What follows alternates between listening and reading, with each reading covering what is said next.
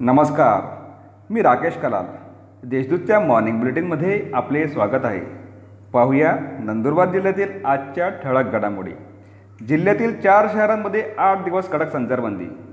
जिल्ह्यातील नंदुरबार शहादा तळोदा व नवापूर या चारही शहरांमध्ये कोरोनाबाधितांची संख्या सातत्याने वाढत चालल्याने प्रतिबंधात्मक उपाययोजनेचा भाग म्हणून दिनांक बावीस जुलैच्या मध्यरात्री ते तीस जुलैपर्यंत कडक संचारबंदी लागू करण्याचे निर्देश जिल्हाधिकारी डॉक्टर राजेंद्र बारोड यांनी दिले आहेत.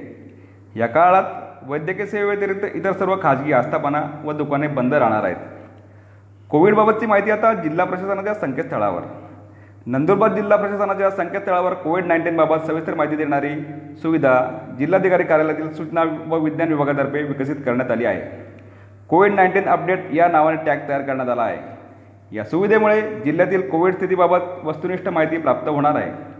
यात आरोग्यदर्शक न नकाशे कोविड डॅशबोर्ड महत्त्वाचे आदेश महत्त्वाचे दूरध्वनी क्रमांक व विविध सुविधांसाठी लिंक्स देण्यात आल्या आहेत.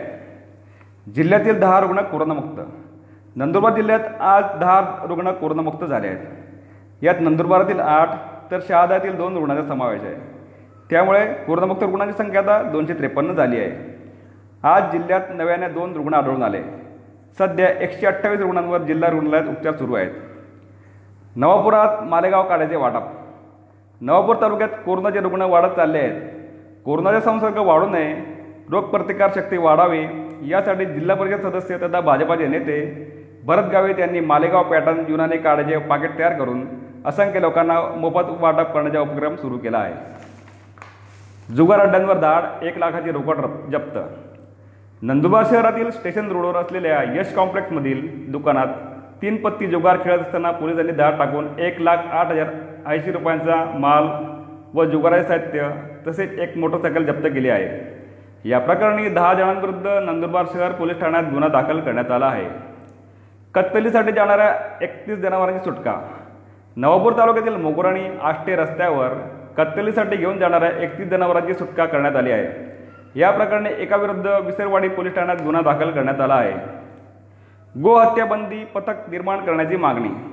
धुळे जिल्ह्याच्या धर्तीवर नंदुरबार जिल्ह्यात सुद्धा गोहत्याबंदी पथक निर्माण करण्यात यावे.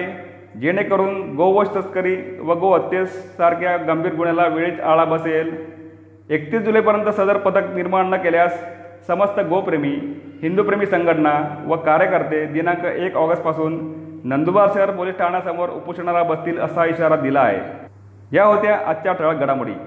अधिक माहिती आणि देशविदेशातील घडामोडींसाठी देशदूतच्या W W W dot Deshdoot dot com या संकेतस्थळाला भेट द्या. तसेच वाचत राहा दैनिक देशदूत. धन्यवाद.